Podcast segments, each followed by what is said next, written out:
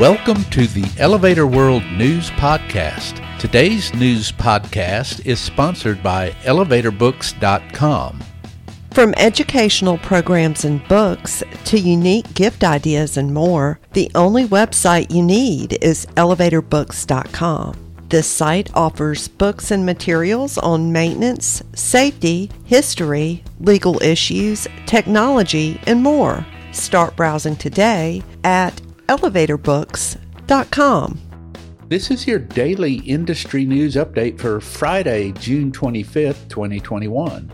In today's news, Hernani, Spain headquartered elevator manufacturer Orona reflects on a strong year during challenging times.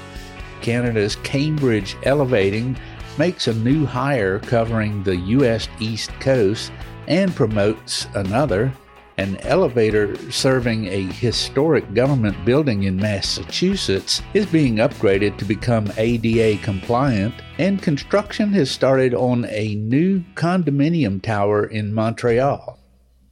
Hernani's Spain headquartered elevator manufacturer Orona gained employees financial strength and market presence as it enhanced corporate social responsibility or CSR initiatives during a challenging 2020. The company said in a press release going over its annual members meeting held virtually on June 18th. In 2020, Orona maintained sales of 799 million euros, a figure comparable to the previous year, and employment of 5,471, which was more than the previous year. With the incorporation of one company each in Malta and Portugal, Orona now operates in 12 countries.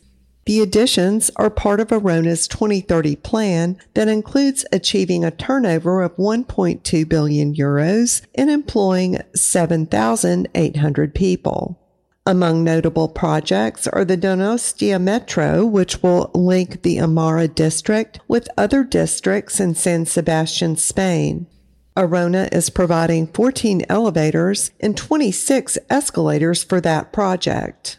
The company also won a 40 elevator contract with the Brussels Metro, in which it has been present since 2010. CSR initiatives included distributing more than 222,000 food rations in collaboration with the Basque government during the worst months of the pandemic and collaborating with an art museum to develop an exercise book for employees inspired by museum sculptures and aimed at stress reduction. Jordan Gilbert, formerly manager of the residential division of Hagerstown, Maryland based Landmark Elevator, is now a dealer sales representative covering the U.S. East Coast for Cambridge Elevating, a home elevator company headquartered in Cambridge, Canada. James Couvage, previous Cambridge East Coast dealer sales representative, was promoted to dealer sales manager, covering the rest of the U.S. and Canada. Cambridge credits Couvage with playing an integral role in growing the company's dealer network.